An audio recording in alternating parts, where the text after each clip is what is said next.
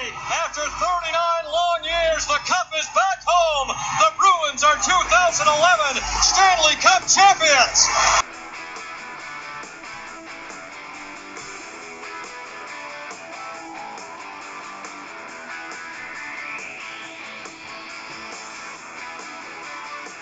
Hello, everyone, and welcome to episode 18 of Bruins Beat, brought to you by CLNS Radio.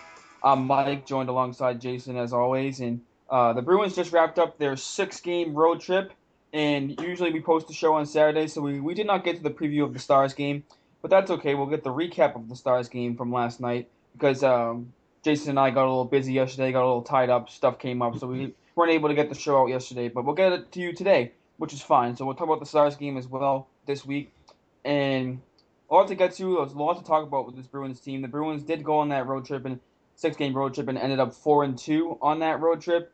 And we will discuss all those games in just a minute. But the one thing I want to touch on quickly is that Adam McQuaid has returned to the Bruins lineup on the back end on defense. And Adam McQuaid, he's a, he's a player that Bruins fans obviously know quite well. And we talked about McQuaid on this show and how he, he hasn't been skating recently, but it's good to see him back on the ice. I think McQuaid has been one of the most consistent Bruins defensemen this season. So I'm happy he's back.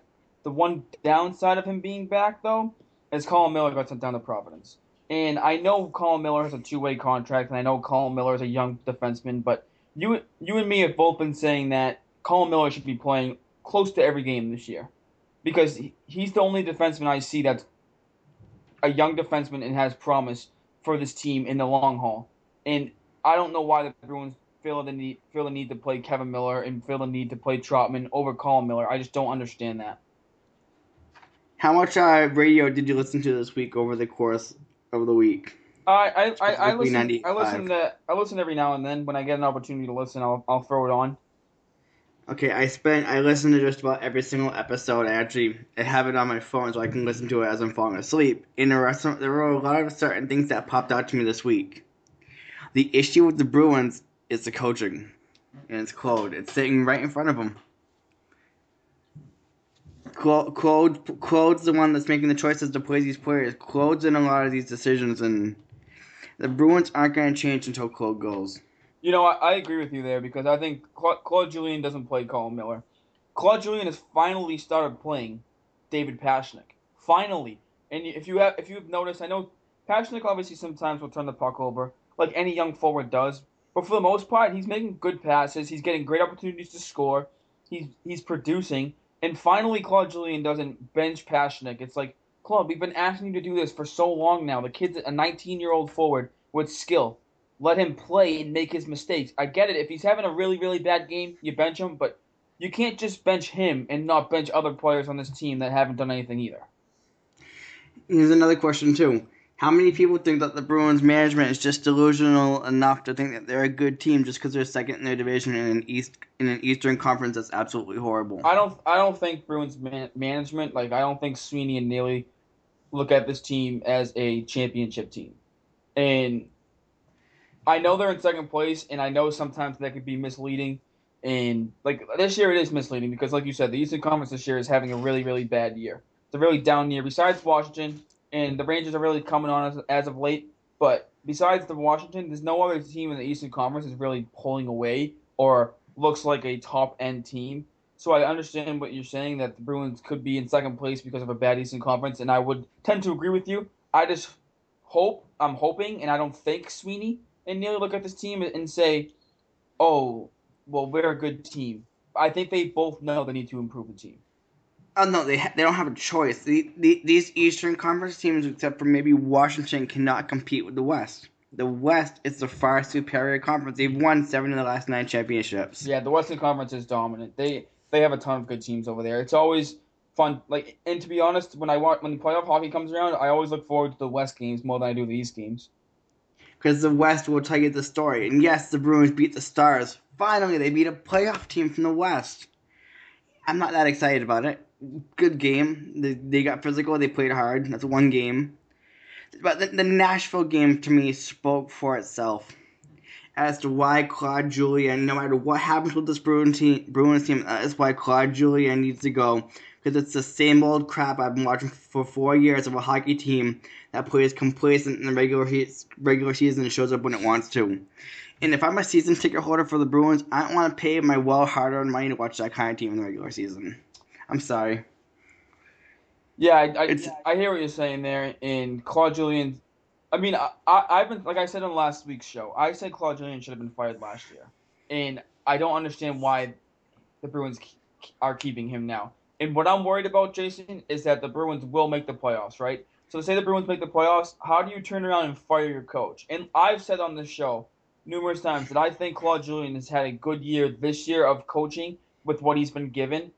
But some of the time, some games, you're, you're right. You look at it and you go, why wasn't this team ready to play? Why is Claude Julien doing that? Why is he doing this? Why isn't Claude changing things up? So I get where you're coming from. I said he should have been fired. Brett Connolly. oh my God. Hey, he's, he, he scored a goal last night. The goalie wasn't in the net, but he scored a goal. He's puck would have no, he didn't miss it. Oh yeah, but, yeah. I'm surprised. Yeah. I'm surprised he didn't shoot the puck wide. I'm surprised he didn't impale himself on the uh, on that on the empty net there. Oh my god, that was the funniest thing I've ever seen when Brett Connolly was trying to go for the puck behind the net and literally. When he find out he's okay, it's absolutely hilarious. It's like it's just the story of Brett Connolly. He's still playing on the second line. Claude's still giving him his minutes. I know he doesn't. he, he's out there every shift. You notice that he's out there like Colin Miller and Frank Vatrano were sitting there in Providence, and Frank Vatrano's on fire in Providence, and He's still sitting in Providence. Well, well, now that Brett Connolly scored a goal, now he's definitely getting his ice time even more. He might he might be playing more next game. For what effort? Yeah, he, he, scored, a, he scored, an empty net goal and he, he gives tons of effort. So he's playing. He's playing. You know why too? He's not a rookie, so he's not a young player. So that's why Claude likes him. Oh, uh, that's why I probably always say the same. And that's Claude Julien. It it really is, and he's the first up. He's the first of the start of this team that needs to go. There's this this issue came up yesterday when I got the bad remark about me wanting to get rid of Chara. No offense, you know, a lot of people might say you can't get rid of your captain, but wasn't Joe Thornton the captain captain of the Bruins when the Bruins got rid of him too? No, I, I have no problem with getting rid of Chara. I really don't. And the way I see it too is everyone knows, everyone in this city, everyone knows around the country, everyone knows even in Canada that once Chara's gone, everyone knows Bergeron's getting the seat. It's not like a big secret. Everyone knows that. So I don't. That's why. I mean, I, I don't even look at the captain aspect of it to trading Chara. I was just thinking about it because I don't think Chara is good anymore. Chara's not even close. I wouldn't. Chara's not worth much unless you're going to a playoff team and lowering his minutes to like ten minutes a game. You know the perfect team for him would be, would be like L.A. or Chicago. Like think. I was just thinking the same like, thing. Think about that. Chicago. If you're Chicago or Los Angeles, you're telling me you wouldn't love Zdeno Chara on your like your second pairing and have him play penalty kill and like when you're de- like when you're up a goal and have him play a shutdown role with like only playing like 15 to 17 minutes compared to the 26 he's playing now. Which he can't do anymore and that, you're absolutely right. And you know the, the thing is with the bruins and this is where a lot of people are very delusional is they think Loui Eriksson alone is worth something. What they don't realize is that Loui Eriksson's a rental player for a team, so teams aren't going to pay as high as they think for just Loui Eriksson. So if you think that the deadline's going to be as easy for the Bruins as you think get, to get rid of Loui Eriksson, people have another thing coming. I know there was, there's been uh, reports that this like last year a lot of rental players went for a first round pick, and this year there's reports that are saying that that's not going to happen. It's not. So that obviously puts the Bruins at a disadvantage, and like you said, it's going to be difficult, more difficult to move Loui, but I think you've got to package Loui Eriksson with with something, and you ha- and this is where it's going to come down to the point where you say people are going to feel like they're blowing up the team, but you have to give names. Names that are going to be heard, and that's why I would package Loui Eriksson with Chara or somebody. Go to Chicago and say, just give me something for these guys, and yeah, I'm good to go. Yeah, because there, draft picks. There was a report that said that the Chicago, Chicago Blackhawks would be interested in Loui Eriksson. But the one thing that I heard about was from Bob McKenzie from TSN, who's one of the best hockey reporters in the pl- on the planet said that the Bruins haven't even put him on the block. And I'm thinking to myself, and look, I get it. Loui Eriksson scored last night. He's been playing great for this Bruins team. I understand that. I totally do.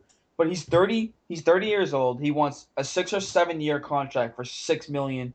That's a mistake if they do that. Exactly. You don't you don't pay Loui Eriksson that much. And look, I get it. He's playing phenomenal. Look at look at Char- look at Chara, your prime example. What's he? 37 now? With two years left in that contract. 38. 38 you're gonna play Loui Eriksson to that point. Well, unless you're giving him the first few years up front, lowering the returns in the end, that might be worth it if you can trade him later on. But even then, I question it. Yeah, there's reports the Bruins want to sign him to like With the, with the way with the way Marchand's playing, like how do you make that work? You're gonna have to get rid of some kind of contract to get the team to be good.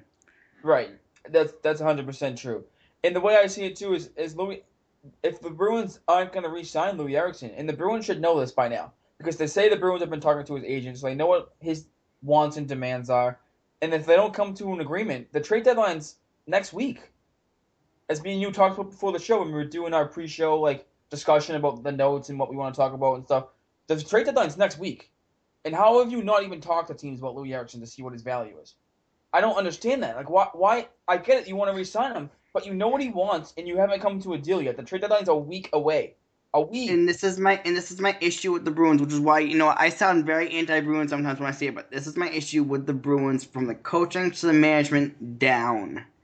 And that is why if the Bruins don't do anything, if they struggle for us in the next two or three years, the Bruins are gonna have to eventually clean house if they don't make the right moves. Nearly included.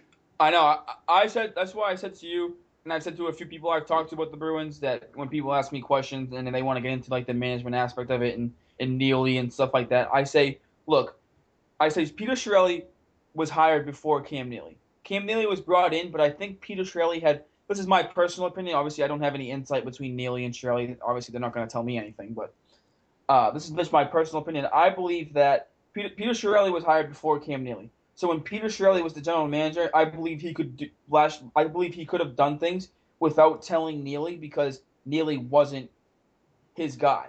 You know what I mean? Peter Chiarelli was obviously here before that, and I think the Bruins kind of give, gave Peter Chiarelli his free free reigns to do everything. And then last year, I think Neely last year was the year that Neely really told Chiarelli to not do anything at the deadline and be and not trade anything.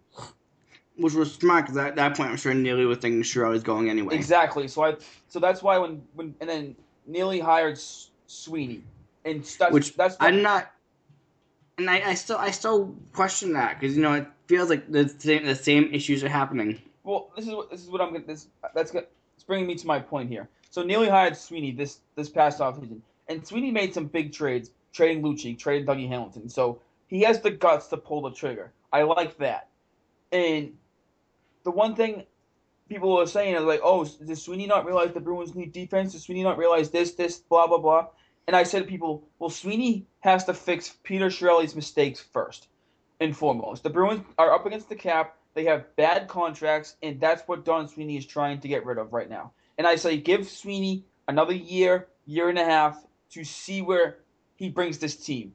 Because if Don Sweeney fails, it will come back to Cam Neely. That's why I think Peter Chiarelli wasn't Neely's fault, but Neely now. Neely Neely's blueprint is in Don Sweeney. So if Don Sweeney fails, I agree with you 100% that Cam Neely should be out of this organization too. And that's the entire issue. Now I had I've listened to a lot of radio, so I'm bringing up a lot of radio points as well. But when Claude Julien was hired, he was hired with a bunch of good players. Am I correct? Yes. Okay, and so he coached those players to a Stanley Cup, did a great job with the good players. So that was supposed to happen, right? Right. Okay, so now you got a bunch of mediocre players on this Bruins team, and what's going on? The Bruins are playing mediocre. So does that make Claude Julien a good coach? Yeah, I know what you mean. I mean, Something to, something to think about. it's just frustrating because he doesn't change his system ever. And you can't It's the refusal to change. It's the stubbornness, and that you know, yes, he's gonna be the biggest. He's gonna be the Bruins coach with the most wins of all time. So be it. But he did it with players that could win. Not because he did a good coaching job. And like you said, he did his system worked for that team. And I understand like some coaches sometimes have a system and they stick to it and they don't want to change, which is fine. I understand that, but you don't have the same team you had four years ago, and obviously everyone can see that. And you have to change your system for the players you have, or you have to ha- get the players that you have to adapt to your system. And I feel like that's not the case with this team. Like you have Bergeron and you have Marchand and Krejci that have played under Julien and play his system, but there's other players that don't. And to Claude And eventually, Claude Julien's gonna have to play with a if you were to play, I don't think it would last that long. But He's going to eventually have to play with a bunch of players he does not know or he's not used to, and that is where you kind of have to look at it. And I think that this is why, and this is why people think I'm anti-Bruin. This is why I'm in a way rooting for the Bruins to not make the playoffs. Because I can foresee these situations happening where the Bruins keep Julien because they made the playoffs. Yeah, that, Because they that's made I some said. miraculous run in the playoffs, so that makes them a good That's team. what I'm worried about too. Is them keeping Julien because of It's the same reason Yeah. I rooted against the Bruins to go to make the playoffs last year. It's the same exact reason, the same exact issue. Not because I want, not because I'm a Bruins hater, but because of the fact that I'm thinking of the future. And I, I think so too, but I think Claude Julien's safe, and and I'm kind of upset by that because obviously I I don't really I'm not a big Claude Julien guy as people probably know, and people are He's safe because his contract. and people are always like, who do you want to replace him with? And I say, listen, I don't really know who I want to replace him with because I would need to do research on that. But think about it this way: Jon Cooper is the coach of Tampa Bay Lightning, right? And they made the Yep. they, they made the Stanley Cup last year, right? Did anyone Yep. did anyone know who Jon Cooper was before he got hired by Tampa Bay? I'm sure. I'm No. sure, and I'm sure the big big hockey guys did, like the guys that follow everything and get paid the big bucks. I'm sure all those guys knew who he was. But if you're just a fan of the NHL and you watch the NHL and you just like we the Stanley Cup comes on and you watch it, but he, he was high. Like I I consider myself a hockey guru kind of. I, I watch games all the time. I'm always on NHL.com. I'm always looking up trade rumors. I'm always looking up anything that I can get my hands on with hockey. And I didn't even know who Jon Cooper was. I didn't know, and that's not a bad thing. I'm, that's why people are always like, "Well, who would you hire?" And I go, "Well, that's not my job to hire someone." Look what Tampa Bay did. They hired Jon Cooper, who's doing a phenomenal job coaching that team. And then you, and, Who's nobody talking about right now that does a good job and he's on the farm team of the Bruins? And I keep on saying it, Cassidy. yeah, bro, The nobody that nobody's talking about. no, Bruce Cassidy, yes, and that's what Detroit did when Babcock left. They just called up their AHL coach and said, you, "You're going to coach this team because Yeah, already, and they're doing a pretty good job for an AHL coach having his first year rebuilding a team. and he's because he's we'll get back. We'll get into that with our recaps. he's already coached that team. Well, not all of the players, but he's already coached half the team because he's had he had them all in the AHL. Because they, 'cause they have a system. They do. Detroit has a good It's- system. We'll get to that in a few, but um, the one the one thing I do want to touch on quickly though is we talked about it a little bit is is what, what do you what do you do with Loui Eriksson? And there's like we said, there's a week away till the trade deadline, and what what do you do with him? It's the same question you're asking whether the Bruins are going to be buyers or sellers and whether or not which direction management wants to go. And it's whether or not the Bruins play themselves out of the playoffs this year due to the schedule, which you can't predict. So you really, at this point, I still think the Bruins should be sellers.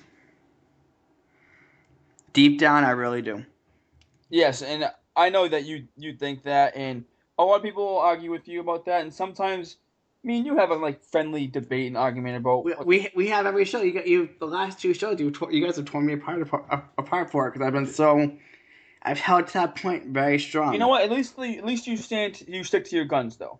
You know what I mean? Like before, like this time you're sticking to your guns. Before you would kind of do the flip flop, but I I respect you for sticking to your guns this time, and you and you're saying you you think the Bruins should be sellers. You've been saying it for quite some time now, so good for you on sticking to that I felt I felt it at the start of the season. I said to myself that I wasn't gonna be surprised if they didn't make the playoffs, and this is the reason why. Cause I've seen all this happening, and you saw when we did the show last week. I predicted the two teams the Bruins, the Bruins would lose to. I would have been wrong about Saturday's game because I predicted they would get blown out by the Stars, which I was wrong about. But I'm still pretty good when I'm predicting. Yeah, you you actually been pretty good at predicting games. I've obviously not been good because I do. Me and you usually do opposite predictions for the Bruins, so I've been really bad. But the the one thing though is that the Bruins are a roller coaster. It, you literally don't know what you're gonna get each game, and, and which we'll, we'll get into the recaps right now. Actually, so we'll we'll just touch on the recaps right now. So the first game was against Minnesota on Saturday, right? That was the first. Yes, no, that was that was the first game without Bergeron. Yes, no Bergeron. The Bruins played Minnesota, and they played pretty well. And Minnesota was struggling, and they've lost about eight in a row. And And that was again that led to the coach getting yes, fired. Minnesota fired their coach right after the game. Um, but you know what? It was a, the Minnesota's not. They still have some some skilled players. They still have some good players. Gustavsson got the start, and the Bruins did what they had to do to get two points, and they they won the game against Minnesota. And the, But Minnesota fought hard. Yeah, and you know what? The, Bru- the Bruins played a good game without Bergeron, and I will give the Bruins credit for that game. yes, they played a hard that was game. that was they played a hard fought game with no Bergeron. They did and they played really well. I think Krejci stepped up that game, and uh, the one player in Minnesota I love watching play though is Zach Parise, and he's just a if if you're a young hockey player out there, or you have a kid that's a young hockey player, just just watch Zach Parise play, and you'll want to dictate your game after him. He gives hundred percent, goes all out every shift. Just a great player. No, he's absolutely one of my favorite players. Him and Suter on that Wild team. Well, speaking of, we got the Stadium Series game today with the Wild and uh, Blackhawks, which is gonna be a fun game to yeah, watch. it is gonna be fun to watch. You know, that since the Wild fired their coach, they haven't lost yet. They're three zero. That's that bodes well for today for them. Then, Which kind of which kind of makes you wonder if it was a coaching thing. exactly. That should make you wonder about the Bruins too. It, it does A little bit. it does make you wonder a little bit, but uh, yeah. So the Minnesota has won every game since they fired their coach, but that was a good win for the Bruins. The Bruins got their coaches fired. They got their coach fired pretty much, but I whatever. The, the, the bigger game was the next game against Detroit, and that and. And this was the same old song and dance. And the, Bru- the Bruins are playing on back to back. I don't care. I'm not using it as an excuse because They had a two goal lead. They, yes, the Bruins came out and they started the game well. Marchand scored very early in the game to to um, get the Bruins on the lead. It was the fastest goal in Bruins history, by the way. Eight seconds. Yep, So absolutely. so that was good. And the Bruins, you know, they, they made the three they made the game three to one in the first period. You're thinking, oh great, here we go. The Bruins are actually. I mean, you were talking. We go, this is great. Like the Bruins are playing well in the first period. They came out ready to go. Three goals. Like okay, here we go. And then Detroit scores, and scores, and scores, and scores, and then the Bruin. All, of a sudden, you look at the the scoreboard, and it's like five three Detroit, and you go, what the hell just happened? And it's the same. Bruins shut said, down. It's the same song and dance. The Bruins roller coaster continues, and it's like every time they get a two goal lead, you literally don't say, "Are they gonna blow it?" You say, "What period or when are they gonna blow it?" Yeah, yeah. You know, nobody talks when the Bruins lose, but yet when the Bruins win a game like Dallas, I get to hear, oh, so the Bruins should blow up their team, just because of the fact that I made the comments. And it's like I look at these people and say the Dallas game was one one. That's it. But It's the funniest but thing. The Detroit game was really, really bad. The Bruins' defensive structure was awful. Zdeno Chara was out there for six goals against, and he was only minus one. I don't know how that happens, but he did somehow managed to go minus one. And And then it gets even better when they come up and play on Tuesday. yeah, so we'll get to that in just a second. But so the the wild the, the Detroit and look, Detroit's a skilled team, but that game had so much meaning for like the playoffs and seeding.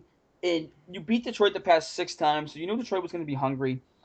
And it was just a bad game. After the Bruins went up three to one, since the Bruins went up three to one in that game, it was just an awful thing to watch. Yeah, and that's the thing with the Bruins. They are not a fun team to watch. Not when they shut down and play the way they do.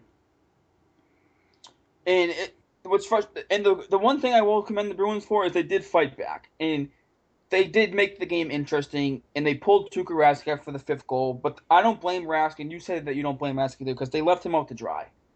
And a lot of the And by they, by they, I'm specifically saying Char. and the Bruins, the and Detroit scored a lot of Detroit scored some goals that were pretty questionable as well. And I'm not saying that's the reason they won because Detroit was clearly the better team that day. So, but the the Bruins have been getting porked on goals against this year. That the other teams Yes. are scoring. Claude Julien has not. I don't think it's won a challenge yet, and it's but it's surprising No. because the goals that he challenges seems pretty like legit non non goals. You know what I mean? But the Bruins, Yeah, the, no, the know- calls are just going against the Bruins right now, and for some reason, we'll discuss that. We'll discuss that from yesterday's game. yeah, we will. Let, we'll we'll get to that. But yes, the and then the Bruins, the Bruins, so the Bruins lose to the to Detroit, and six to five. The Bruins usually don't give up six goals, and usually when the Bruins score five goals, it's good enough to win. But the Bruins defense sucked in that game, so whatever. And so the Bruins then they played Tuesday night in Columbus. This game was this game was horrible to watch. If you watch This was a snooze fest. Oh, and obviously we get me and you watch major- almost every game because we do Bruins podcasts and Bruins recaps, and we and we, we cover the Bruins. So we, we- obviously we're watching the games. And if you watched this game against Columbus, it was it was t- tear your eyes out. It was bad. it was boring. It was boring enough where I was ready to shut it off midway through. And you know what? And you know what? It made me think of is when John Tortorella coached the Rangers, and you know how when he coached the Rangers and he had all five guys just standing in front of the goalie trying to block shots. Pack it in. Yep. And, and Pack it in. it, that brought me to the point of Claude Julien and, and John Tortorella's stupid defensive style of hockey, and it just made the game so bad to watch. It was really bad. The Bruins ended up winning in overtime, but man, oh man, that was just a the game. Oh, it made me you ask yourself that question: Is Columbus getting better, or is Boston getting worse, or are they just playing this way just because it's the only way they can play to stop anybody from scoring? And Columbus had a lot of good chances that game too. They did. And Three, three, three breakaway chances, if I remember correctly, that Rask stopped. They that did. the score, the score could have been four to one Columbus if it wasn't for Tuukka Rask. Yes, in that Tuukka. Rask was sensational in that game, and this was the this was kind of funny too because Chara was out there for six goals against against Detroit, and then the one goal that Columbus scored was Chara's fault because Chara hooked the guy for the penalty shot, Yep. and and I posted it in our in our Bruins chat with everyone that Chara has been out there. yeah, you heard about it for sure. Was was I said Chara's been out there for the last uh, nine goals against, and I mean I was just stating it, and people some people didn't like that, but whatever. And you've been infected by my my uh, pessimism, like Just for the record. I know. I might. Have, I, I think I've been talking to you too much. You've been getting. You've been getting to me. But but it's ju- it was just funny. And I was talking about it with one of my buddies, and and he goes, and when when Dallas scored last night, we're gonna get to the Dallas game in a second. But when Dallas scored last night, people were like, "Oh, is Chara out there? Is Chara out there?" And I was like, That's what I was doing. I was looking for Chara during the front, during the replay. I was looking for the with the first goal that Dallas scored. I was looking for the replay just so I could see if Chara was on the ice. And as bad as that sounds, I, I, it was just comical to me. I just thought it was funny. But was Seidenberg out there? Was that? Was it? It wasn't. Seidenberg wasn't even out there, so we can't even blame Seidenberg for a second half of that. I know, but um, but yes, this Columbus game was bad. The Bruins squeaked out two points, and it was just tough to watch though. And the Bruins play Columbus tomorrow, which is going to be another snooze fest. But the Bruins got two points. They get they get out of Dodge, and then they move on to Nashville. And the Nashville game was brutal too. They the Bruins played back to back games that if you watch the Bruins against Nashville and against Columbus, you sit there and you just go, "What is this?" This is what we've been seeing since January first, though, Yeah, we just go, what is this team? Like, what are they? And I and they're still sitting. In, and they're still sitting in second place, and you just kind of ask you ask yourself that question because it's like, is this really even worth it? A second place team that's playing horrible when they're not going to stand a chance against the West, and with the consistency that they play with, you you think they can get far? In, you were saying you might that might have changed. They can get far in the playoffs because of the fact that the East is awful, but I don't think they'll get past the first round. and Nashville's a Nashville's a good team. They're a playoff team in the Western Conference. They have great defense. They have a great goaltender. But the the the Bruins, from puck drop, the first period, they weren't ready to play. No, they didn't. They weren't ready They to play. to play. Nashville scored two goals quickly in the first period, and the Bruins were just like, and you're playing catch up against Nashville. It's a it's a complacency thing. And when, and when you're playing catch up against Nashville, who has good has good defense, good team defense, and a good goaltender, it's tough to do. It's not like you go down two nothing against a team like Buffalo and you have an opportunity to catch up because Buffalo doesn't have good defense or a good goaltender.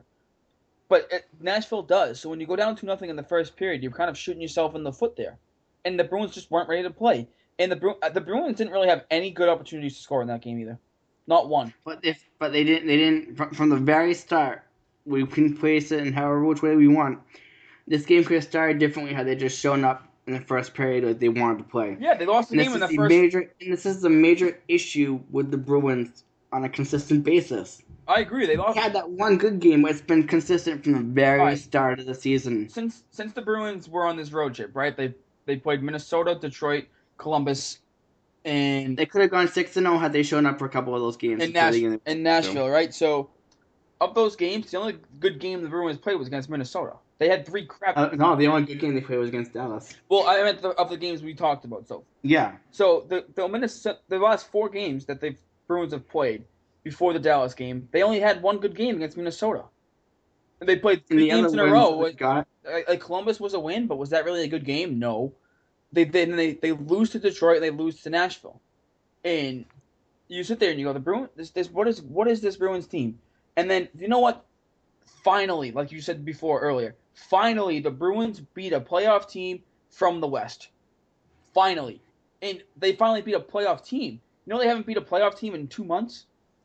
The last playoff win, like the last team they beat that was in the playoff structure was December 18th against Pittsburgh. That's the last time the Bruins beat a team that's in the playoff structure. Yeah, that's almost half the season.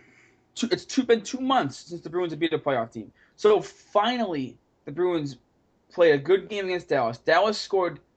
Dallas after the first period, Dallas was up three to one, and I literally sat. I literally was watching the game, and I said, "Here we go." I stopped watching it. I actually walked away. I went. I went out. I went out for a car ride in the second period and came back. The score was four to three.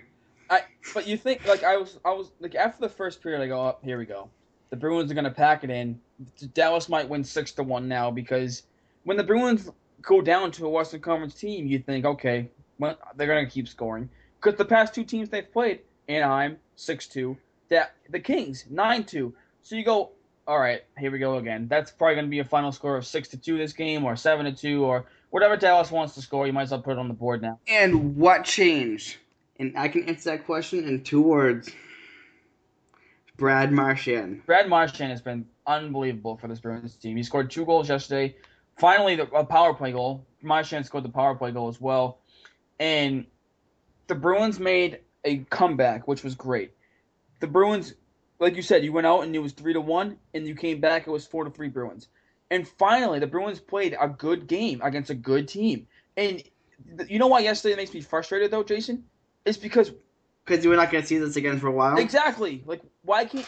like, I don't get it. Because everybody, everybody freaked out. One of our um, our writers freaked out because they said, "Oh, because you don't think you should blow up the team because the Bruins beat the Stars." I'm sitting there thinking to myself, "One game, one game. Show me this. Show me this on a consistent basis." I, I get, and I might flip flop my point. I get that it's an 82 game schedule, and I get you're gonna have bad games. You can't play like that for every game. But you should play like that for majority of your games. If you play like that the way they played against Dallas and they lost, you'd be like, okay, at least they showed something. They gave it effort. The other bingo. The other team just beat. Bingo. I would have reacted that way. I would have said at least they showed up and showed an effort and they didn't quit if they lost that game at that point. Exactly, but when they lose to like Nashville and they Nashville and they beat Columbus and they beat Toronto the way they're beating these below the belt teams. Nashville, I'm not going to go war into. But you ask yourself, is this a team you really want to watch play? And how far are they going to go? And I've been holding to that point for a while. But it was a big win last night because big win though. It was Absolutely. a big win, but like you said, it's one game. Can the Bruins prove it again against a playoff team? And they're gonna have a they have a tough test on Wednesday night. They have a tough schedule ahead. Yes, this is why I'm holding to my point. They have a tough Western trip heading up, where they're gonna have to play three California teams that are really good and that will tell you which team the Bruin is, the Bruins team is at that point. And that's a tough trip, the California trip. But we'll get to that in a little bit. But yesterday was a really big win for the Bruins. They finally showed a little something though, and I know it me like it makes me frustrated, like I said, because I don't know if that team's going to show up again. But it's a tease. It was it was rewarding to finally see the Bruins show up against a good team. They didn't pack it in, like you said. They showed effort. They fought back. They clawed their way back, and they got the win. Well, after Dallas went up three to one, they closed the door on them scoring, and they scored five unanswered goals. It was great. But Chara was on the ice for one though, so I did the stat, and Chara's been on the ice for ten of the last twelve goals. So maybe they should just take Chara off the ice. Maybe the Bruins will win that way. Maybe. But that, that was a good big one yesterday. Tyler Seguin did not score a goal, which was surprising because you would have figured he scored a goal. He would have scored a goal. I would have gone with Tyler Seguin getting a hat trick the way he played against the Bruins last time. I figured that they would have played. He would have played with a lot of anger still, but you know what?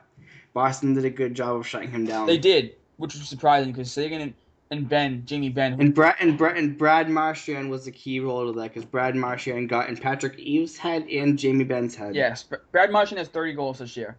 They have Bruins have like what 24 games left or something like that roughly. He'll, he'll, he'll get 40. You think he got 40?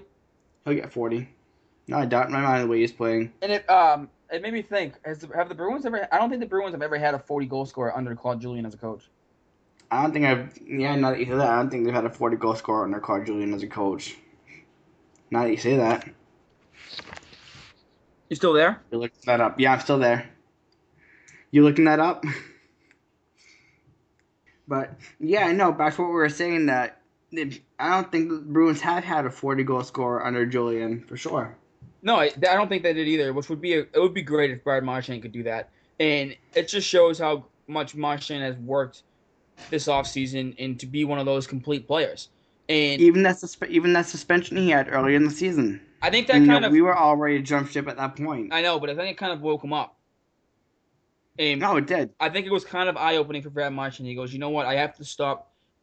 I have to be a pest, but keep my composure as well, and not get myself suspended. You know what I mean? And he's been doing that to a T. Like you said last night, he was in Patrick Eaves' head, in Jamie Benn's head, but he didn't take any stupid penalties, and he scored two goals. And they all took the stupid penalties. Exactly, and that's the Brad Marchand the Bruins need. So he's been And that's where you have to question the Bruin future for the Bruins too, because how are they going to be able to pay Marchand with Chara and Seidenberg and possibly Eriksson? It's a good point. You gotta wonder. Marchand's contract is up not after this year, but the year not You, you still you still got to think ahead. It's up next year. next But year. you still got to think ahead. And okay, also you got to think about Pastrnak too, which might not be that Passion, much. but Passionate, Spooner, and Marchand all have their contracts up at the same time. Something that This is where all the issues for the Bruins are going to happen. So where the, it's going to come down to something to think something's going to give. Yes, it's something has to give, and I think that's why. And this is where, and, and this is where. Let me say this, and let me say this honestly. I wouldn't fall in love with all these players. I would, if you had to choose between Marchand and getting rid of Spooner and Pastrnak at this point, I would probably keep Marchand. yeah, I don't, think that people would really argue with you there. You might have a little bit of an argument from someone, but I don't think a lot of people would say that you need to. You, I, I think you could. I think you could trade Spooner and Pastrnak and get good value for them if, if they if the Bruins wanted to. they probably could. We'll have to, we'll see what happens. I think this offseason for the Bruins is going to be the biggest one they've had in a long time. So we'll see what. The next couple. Yes, next couple. So- this one for sure. But so the Bruins have a good game against the Stars. Claude Julien could have a Brad Marchand scored 40 goals. Brad Marchand's been the MVP of the season for the Bruins. It's no question about it. And I know people are going to say Bergeron, and I get that. Like if when someone says the MVP of the team when they say Patrice Bergeron, I'm never going to argue with them because Bruins fans know what Bergeron brings to the table. But I just think Brad Marchand has elevated his game so much, and it's been such a spark plug for this team that every time the Bruins win a game, it feels like Brad Marchand did something positive.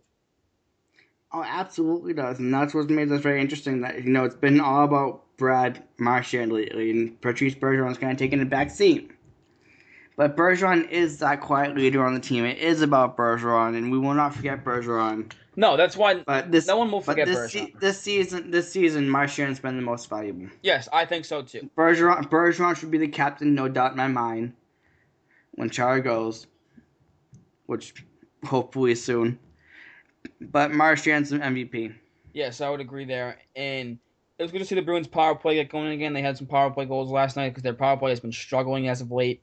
So good to see the Bruins get some power play goals as well. And I don't want to forget this, but have you heard anything on update on Torey Krug? No, I have not. Did he? Let's he left the game, correct? Yes, he got that hit. He got that hit from Demers. Oh yes, I forgot. Up high. I completely forgot about that. He and he he looked like he was in a lot of pain too. So hopefully that's not a significant injury because That's why I made the comment yesterday. You better hope Torey Krug's not out longer. If you lose Torey Krug, you're losing a big pillar of this defense. Yes, you really are. Torey Krug's been great for the Bruins this year.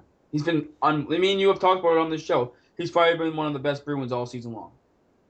Like he, he'll like when you get rid of Chara and Seidenberg, I think Torey Krug's kind of earned the top two spot. And that's what he wanted to prove to do with the Bruins team. Is he wanted to prove he could be a top four defenseman. And this coming into this year, I was, I was a little worried about that, but I think Torey Krug was held his own this year. And as you and I have discussed, he's probably been the Bruins' best defenseman all season long. Most consistent for sure.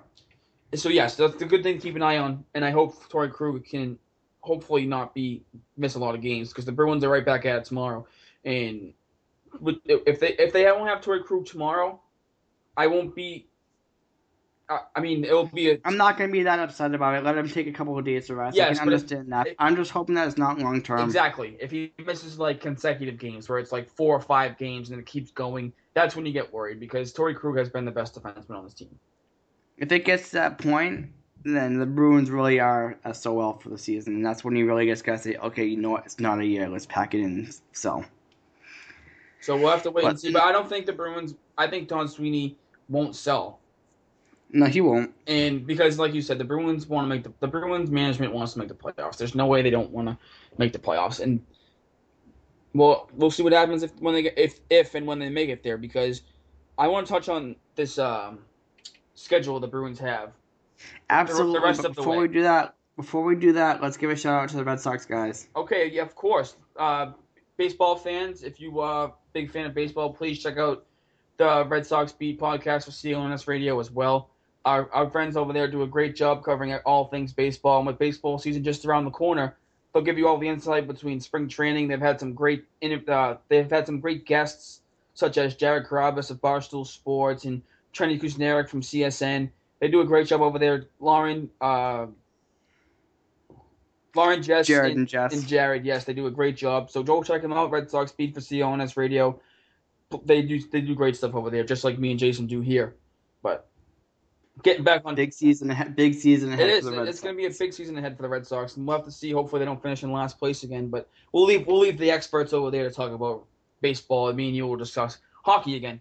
But so getting back to my point here, in the Bruins' schedule for the rest of the season is very, very difficult. It is brutal. It, it's one of the most difficult schedules in stretches I think all season long. And I was looking at it the other day because I kept on bringing up this point when I was saying the Bruins wouldn't make the playoffs, and I was specifically referring to the schedule. Well, I, I didn't realize how much the sched like the Bruins schedule.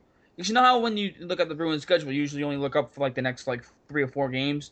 You don't look. I was You don't look at it. As, I was always looking ahead. yes, and I, I never. I usually look up the next three or four games and see who they're playing because I don't look ahead as much as like you do. But this is the Bruins' upcoming games.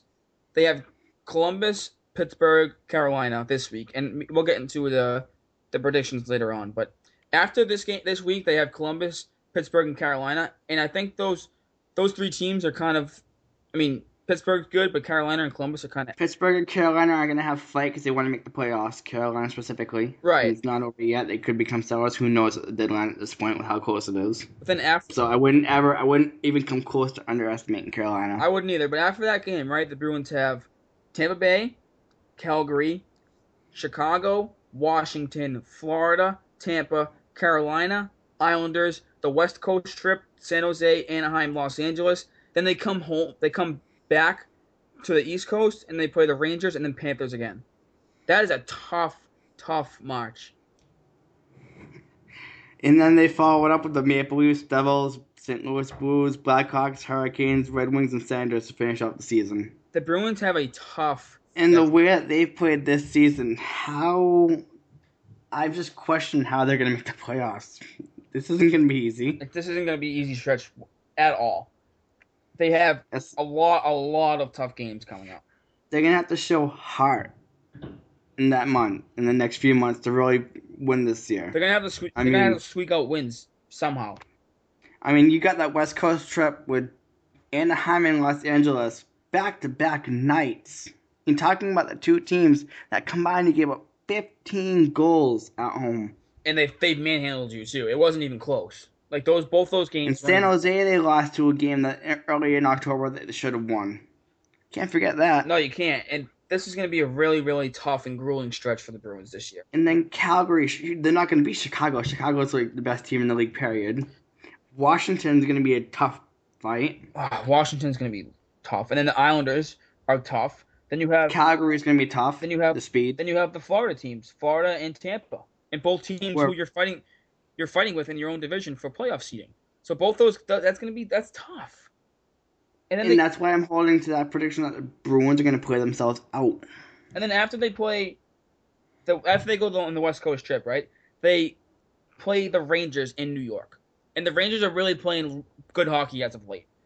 And the, you know the Rangers are a good team. Everyone knows the Rangers are a good team, and that's a tough game there. And then they after that they go back on the road, and they have to go to Chicago and to St. Louis. Do you think? And I don't feel confident about either of those games. Oh, that's it. That's another five. When you look at it, it's another five-game road trip: Florida, Toronto, New Jersey, St. Louis, Chicago. Florida's at home. Oh, okay. Toronto, New Jersey, Chicago, St. Louis. So- Four-game road trip. My bad. That's okay, but th- that besides Toronto, you, New Jersey's playing really well this year. So you look. But we but we keep on saying besides Toronto, the last time the Bruins played Toronto, the result Yeah, was they a win in the they shootout. blew it. No, they blew it in overtime. Yep. They had a two goal lead in the third period. Oh, that, no, you're right. It was an overtime loss. Now that looking back, my bad. I forgot about that too. that's right.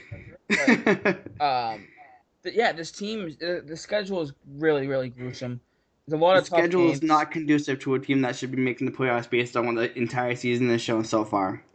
And like we said, we talked about how the Bruins can't. The Bruins haven't beat playoff teams in the West. They have a lot of playoff teams from the West coming up on their schedule. They have the division games between Florida and Tampa. They have Chicago and Washington still. They play Chicago twice.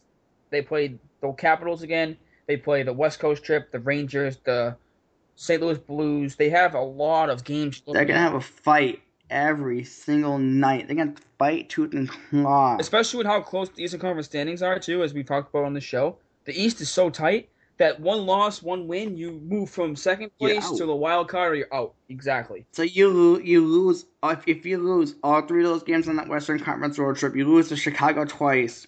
You're done. Yeah, I don't know how you can because argue that. because then you're gonna You're done. because then you're gonna have to beat Washington. You're gonna have to beat the Rangers. You're gonna have to beat if you lose to all those teams. You're gonna have to get pick up wins like uh, in other games, and it, it's just gonna be a really really tough stretch for the Bruins. And that's why I'm holding my prediction that they don't make the playoffs. So you're gonna hold that. I, I'm gonna say they still make the playoffs. I, I just think they're gonna find a way to get it done. They're gonna have to. I'm, I want them to. That'd be great. But on the other hand, them not making the playoffs is a favor to everybody too, because that might mean Claude Julien's job. It could mean Claude Julien's job, and if the Bruins don't make the playoffs, I think you have to get rid of Claude Julien. But we'll, we'll- Even if they even if they go to the playoffs and go one and done, they still have to get Claude, get rid of Claude Julien. I don't think Claude Julien should even consider himself safe in the slightest. I don't think he should either. But we'll talk about that when the time comes. There'll be a lot to lot to think about and look at with the Bruins coming up on this uh with the, towards the end of the season. But uh, for around the NHL, I just want to touch on uh, Jaromir Jagr had two goals last night. He has 20 goals on the season. He's the oldest player to score 20 goals in a season at 44 years old, and he also is now the third leading goal scorer in NHL history. Just goals, not points, just goals. Jaromir Jagr is third on the list behind I believe he's fourth everywhere else when you look at the stats. I was looking through his stats No, he's third. yesterday. Third? Yeah, he passed. He passed. Um, who did he? I forget who he passed. I'll have to. Let me do some research on that. Are you talking points or assists? I know Goals. he's third in the goals. Goals. The goal. I was talking. I was talking everywhere else. Oh, he's, like all the other stats. That's fine. He's, he's Third or fourth somewhere else. Everywhere else. And- But no, it was it was incredible seeing who he passed yesterday, and and he's still chugging. Jagr deserves it. He's still chugging along at 44 years old. He doesn't even look like he needs. He should retire. He's not going to. I wouldn't. The guy's. Playing with a good team in Florida, And he's still with a bunch of producing. young players. It's it's incredible. It really is incredible. And that's why I would never count Florida. That I think Florida can beat Boston. Oh, they easily could beat Boston, but they're a good team. But I mean, they have a lot of young and inexperienced guys. So Absolutely, but with Jagr there, that's all the experience they need. Jagr, they still have Thor- Shawn Thornton, I believe, although you don't hear his name much. He's probably still a big leader down there. yeah, he's probably a really big leader down there, and we'll have to see what happens with with Jagr after this year. I think his contract's up after this year, but if you're if you're Florida, I think you want to re-sign Jagr because he's been great. He and he seems like he still cares. He's still playing and getting into shape. He's still scoring. He's scoring 20 goals for you. You might as well keep him. The Jagr contract issue is not going to be an issue. Florida will probably more than likely keep him. And, and Florida has money too, so it's not like they they're not up against the salary cap like the Bruins are. They they'll be able to give him some money. Yeah, absolutely, and that's why it's going to be interesting. You know, I'm really happy for Jagr, and I hope Jagr keeps on producing because he's been great to watch. And another player I want to talk about is Shayne Gostisbehere for the, the Philadelphia Flyers. My favorite name of any AHL player ever. That last name is awesome. He has a he scored the overtime winner last night for the Flyers over Toronto, and he now has a 15 game point streak as a defenseman, longest ever, I believe. It was it was I think yes 14 he was tied with Brian Leetch, but th- this kid is sensational, and I played against him growing up in hockey, and when I played against him, you could see how good he was with with the with the way he's he viewed the ice with the puck was on his stick, you could just say this kid's a player. And seeing him do it in the NHL is incredible because he is young. He's 23. He's a rookie defenseman, and he's he has 12 goals. He has a 15 game point streak, and usually rookie defensemen don't just step right into the NHL and produce the way he's producing. He caught my eye back when the when the Flyers beat him the first time in October. The last name, the last name spoke for itself. It's like a name that, of a player that wants to be that wants to be there. You're right. Love it. And uh, no, it's incredible. I'm rooting for the kid. Yes, I think I don't think I think Boston's lucky that- lucky they don't have to play the Flyers at the moment. he's a because he's a great player to watch. He's really fun to watch. Very skilled. Very can skate. He can shoot. He, he he's everything you can hope for in the defense. he is, and he's going to develop even more. So you think what you're seeing from him now, and wait until next year. Yeah, he's only gonna, get- he's only gonna get Philadelphia will be in the playoffs next year, no doubt in my mind. He's only gonna get better. No, I doubt. He's absolutely going to get better. So, I just wanted to touch on that. So that very Connor McDavid, also who we talk about probably every week, um, is still he can when, he since he came back from his injury is still lighting it up. It's crazy how good he is. He's been another rookie, but like Shayne Gostisbehere that just keeps chugging along. You sit there and you go, "How is this kid doing it?" But he just finds a way to continue scoring. So the rookie class. So you're talking you're talking Gostisbehere, Eichel, and McDavid for the Calder, and then I'm, I'm going to give that to Gosses Lock, Bear. Larkin too. Don't, don't forget about Dylan Larkin. Cam- yeah, a bunch of so you're talking about a newer generation of NHL players coming into the NHL and succeeding right away. and it's great to see because that way you know the, the future of hockey is still bright because all these young players are coming in and doing well. No, it is for sure, and it's really fun to watch. It really is. It's great to watch. Um, also, uh, secondly, is the uh, Stadium Series game for Minnesota and Chicago will be at University of Minnesota today. That should be. A, Did you watch it? Did you hear or watch any of the alumni game from yesterday? I watched a little bit, a little bit of it. Did you see the goaltender that rubbed Modano on the breakaway with a stick? Beaupre. Um, wait, no, that was you're talking Chicago's goaltender. Yeah, sorry. Never mind. Did I what? Yes, but did you see that on the save on Mike Modano? Yes, That was incredible. For a goalie that's not even playing in the NHL anymore, well, obviously he used to, but he's older now. That was a great save. Yes, no, it was. You know, I, what I found very interesting were the number of players from the 1980 USA squad that were playing in that game or a part of that game. Neal Broten, Dave Christian, Jack O'Callahan, just to name a couple. I believe Mike Ramsey was there as well at some in, in some atmosphere. Yeah, it's great to see that. Great to see all the Olympic guys out there. So, Jack O'Camp. and it makes it exciting. It's exciting to see that from Minnesota. Yeah, it is. Minnesota's a great, a great state for hockey, and it's it was fascinating to see. It's going to be a great day for them today, especially with that Stadium Series game against Chicago, who who is their rival pretty much now. So. Yeah, no, I'm excited to watch it. I'm excited to get this podcast edited in time so I can go and watch, spend the rest of my day watching that Yep, for sure. Get get bunkered in on the coach and, and tune in for that great game. Yeah. But and then you got the other Stadium Series game next week too. Yes, so we'll talk about that one next week. But it's Detroit and Colorado.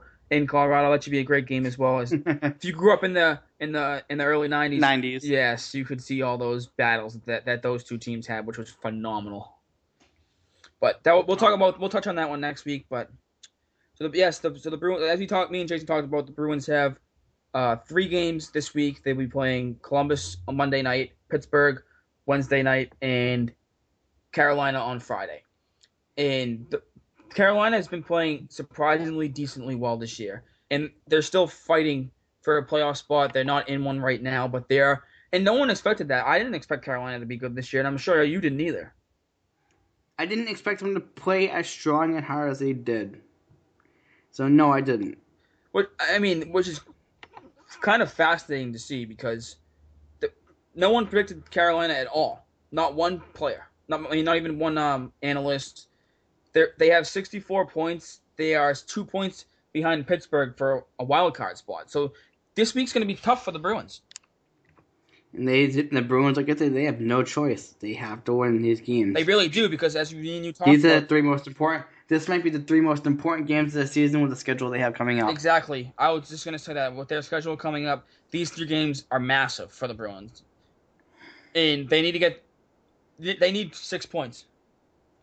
They need to win all three of these games. They do because if and the one game that obviously is going to be the most difficult, in my opinion, is the Pittsburgh game on Wednesday night. Pittsburgh has been playing really good hockey as of late, and just uh, just so you know, remember Pittsburgh fired their coach and, and hired a new one. Yep. They, they started playing better under the new coach too. So something to think about Yep. too with Cla- in in order with Claude Julien.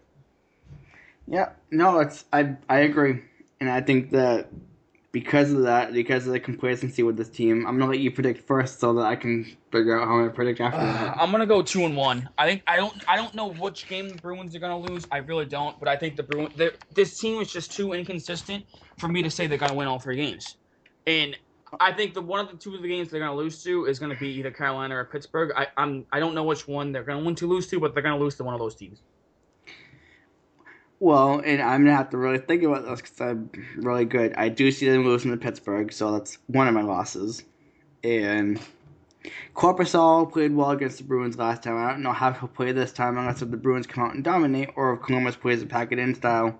The Hurricanes are a coin toss, so I'm gonna agree with you and say they go two and one, but I think that it's possible they could throw in an overtime loss in there somewhere. Yes, I, I wouldn't be surprised either, especially with the Bruins playing at home for two games, and the Bruins' home record stinks. They Oh wait, they're playing at home. Okay, I take it back. They didn't lose two games at home. I'm just kidding. their home their home their home record is 12, 14, and three. It's pathetic. and their away record is 27 and 3. 20 wins, 7 losses on the on the road, 12, 12 wins, 14 losses at home. What the hell is going on there? Complacency. They just don't. Again, coaching. It's ba- coaching. it's baffling. all, it all comes down to you, know, coaching. you know what I think sometimes it comes down to too is Claude Julien overthinking matchups when he's at home. Trying to get the perfect line against this line, you know what I mean? coaching. So You're right. It all comes down to coaching. So this uh, this will be an interesting week for the Bruins. Obviously, it's been a nice roller coaster season, so it's given Jason and I a lot to t- discuss on these uh, podcasts. So which has been great. I mean, obviously, you'd want the Bruins to be like Washington, where they're just winning every game pretty much, but that makes That's too easy. exactly that makes it no that makes that makes it no fun to talk about. So the Bruins have been giving us a lot to talk. Why do why do why do you and I want to agree and everything? That just makes the show boring. I know. I mean, Especially, I mean, I think Fel- Felger and Barris have a great chemistry because the motto of the show is this: if this if, a listener's not pissed off at one of us, then the show's boring. exactly. So someone If you have people pissed off at you, at least people you know are listening. Right. So that will conclude uh, episode 18 of Bruins Beat. Don't forget to follow us on Twitter at MikeSetta22, at JasonBuckley91. Follow us at Bruins underscore beat for all Bruins news. Go to CLNSradio.com and get all the latest Bruins news as well from our r- great writers over there. We have a great staff. Also, uh, you can find us on iTunes, right, Jason? Yes, you can find us on iTunes at Boston Bruins Beat Podcast. You can also find us on iTunes Stitcher just basically by uh, looking up the CLNS radio app. Yeah. So please give us uh give us a like, give us some reviews on that. Greatly appreciated. Uh, thanks for listening. You got something to say? Yep. and- Yep. No, I, I thought I did, but then I realized it's not the trade deadline yet. That's next week. No, next Never week. mind. Next week's a big week for for around the NHL. So we'll have we'll bring you every we'll discuss all the trades that happen on next week's show when the trade deadline's coming up. So it's gonna be a great show next week. Please tune in. Uh, we'll talk to you next week. Go Bruins. Go Bruins.